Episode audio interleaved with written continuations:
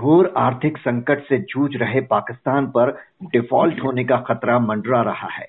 कर्ज देने के लिए इंटरनेशनल मॉनिटरी फंड ने कड़ी शर्तें लगाई तो पाकिस्तान ने पहले से महँगाई की मार झेल रही जनता पर पेट्रोल, डीजल के दामों में बेतहाशा वृद्धि का बोझ डाल दिया।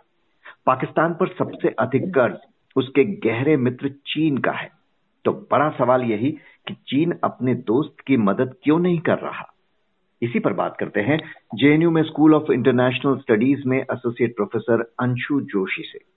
डॉक्टर अंशु, पाकिस्तान के कुल विदेशी कर्ज 126 अरब डॉलर में से लगभग 30 फ़ीसदी हिस्सा तो चीन से लिए कर्ज का है। चीन चाहे तो संकट में फंसे अपने गहरे मित्र की तुरंत मदद कर सकता है, पर वो सिर्फ़ चिंता और सहानुभूति ही जता रहा है। मदद नहीं कर रहा। ऐसा क्यों? देखिए अक्षय जी हाल फ़िलहाल जो स्थिति है, न सिर्फ़ पाकिस्तान के आंतरिक स्तर पर, फिर जब हम चीन की तरफ़ देखते हैं तो चीन के अपने आंतरिक स्तर पर और एक अंतरराष्ट्रीय स्तर पर जो स्थिति बनी हुई है। तो पाकिस्तान इस बात में कोई शक की बात नहीं है कि कंगाल हो चुका है और वहाँ एक एनआरकी की, वहाँ एक अराजकता की स्थिति बन चुकी है। और ऐसे समय में जब हम आर्थिक आंकड़ों पर नज़र डालते हैं तो पता चलता है कि आईएमएफ से भी कहीं ज़्यादा कर्ज पाकिस्तान ने चीन से ले रखा है। और अब इस प्रकार की बातें की जा रही है कि चीन पाकिस्तान की सहायता क्यों नहीं कर रहा है। तो अव्वल तो हम ये समझें कि चीन पाकिस्तान का मित्र क्यों बना? या क्या चीन पाकिस्तान का वास्तविक अर्थों में मित्र है? तो स्वतंत्रता के बाद जब भारत और पाकिस्तान दो अलग अलग मुल्क बने थोड़ा सा इतिहास में जाऊँगी और शुरुआती दौर में भारत ने नॉन अलाइनमेंट मूवमेंट को पायनियर किया क्योंकि हम शीतकालीन शीत युद्ध की किसी भी राजनीति का, किसी भी गुट का हम हिस्सा नहीं बनना चाहते थे। तो हम न यूएसएसआर ब्लॉक न यूएस ब्लॉक हम किसी ब्लॉक में नहीं रहे। लेकिन जब हम पाकिस्तान की ओर देखते हैं तो हमारी जियो स्ट्रेटेजिक लोकेशन की वजह से अमेरिका को उस समय यहाँ भारत या पाकिस्तान की ज़रूरत थी। और ऐसे में आ, अमेरिका ने उस समय पाकिस्तान के साथ पींगे बढ़ाई। अब आप दूसरी ओर देखें तो चीन और आ, अमेरिका के बीच कभी मित्रता का भाव नहीं रहा। तो आगामी वर्षों में धीरे धीरे धीरे धीरे हमने देखा कि किस प्रकार से चीन के चंगुल में एक प्रकार से पाकिस्तान फंसा और चीन ने डेप्ट डिप्लोमेसी का सहारा लेते हुए ये इतना जो आज हम आंकड़े देख रहे हैं, पाकिस्तान को कर्ज दिया।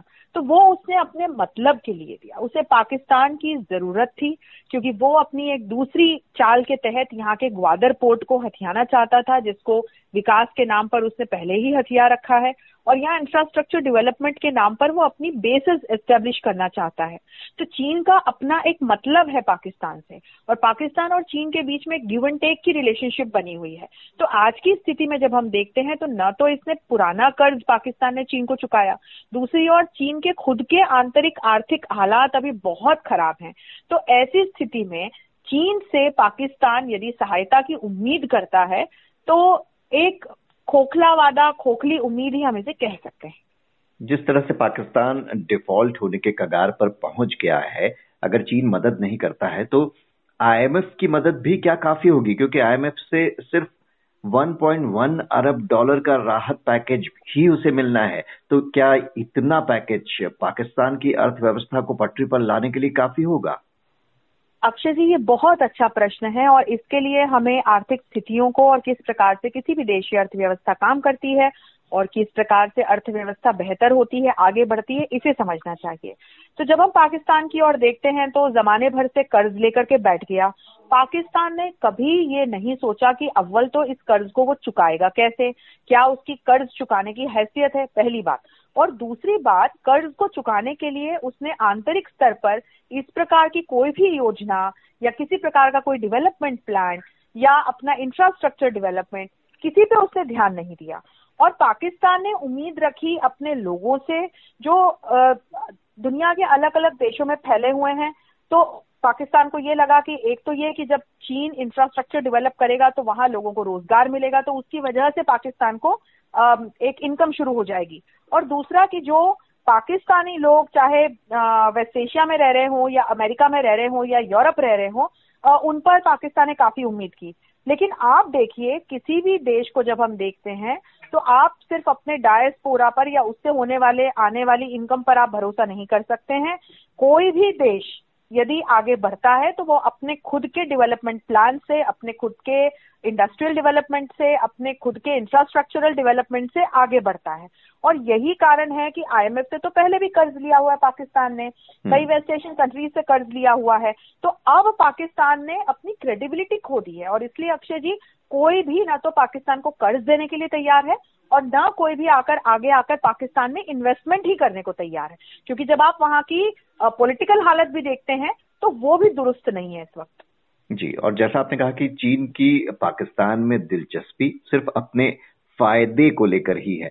इकोनॉमिक कॉरिडोर जैसे महत्वाकांक्षी प्रोजेक्ट की वजह से उसने अपने कर्ज के जाल में फंसाया और अब संकट के वक्त मझधार में छोड़ दिया तो क्या पाकिस्तान ने अपने लंबे समय से पुराने मित्र रहे अमेरिका से दूरी बनाकर गलती की देखिए, पाकिस्तान ने जो सबसे बड़ी गलती की, वो अपने देश को एक टेररिज्म का हब बनाकर की।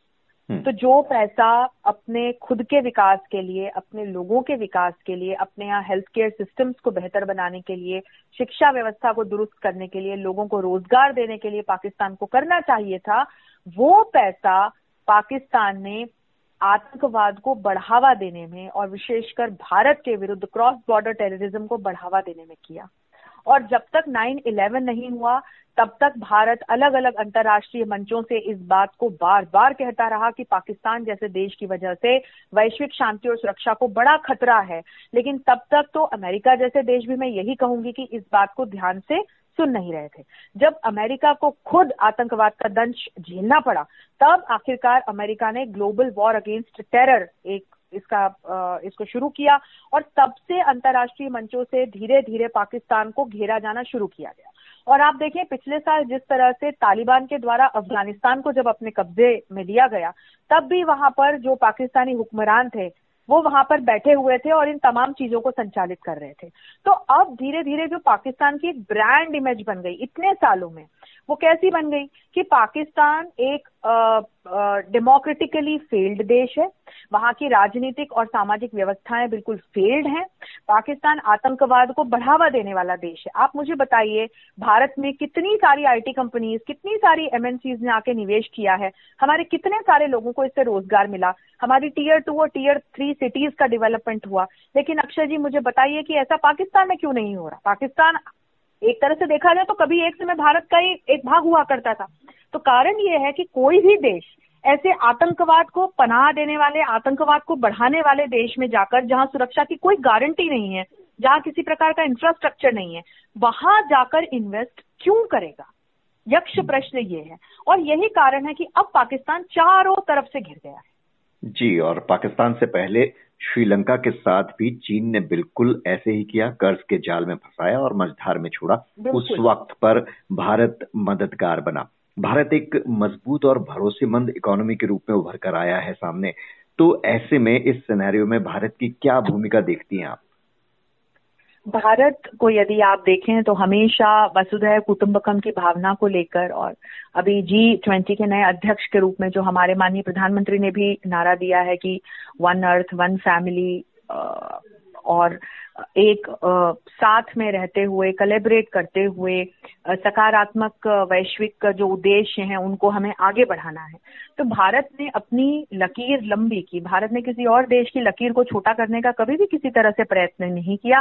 भारत की ओर देखें तो भारत कभी भी चाहे चीन हो या चाहे पाकिस्तान हो, कभी भारत ने अग्रेशन का सहारा नहीं लिया। और शायद यही कारण है कि आज भारत की जो एक इमेज वैश्विक स्तर पर बनी है वो एक बहुत भरोसेमंद मित्र की छवि भारत ने बनाई है, जो वैश्विक शांति और सुरक्षा का पक्षधर है।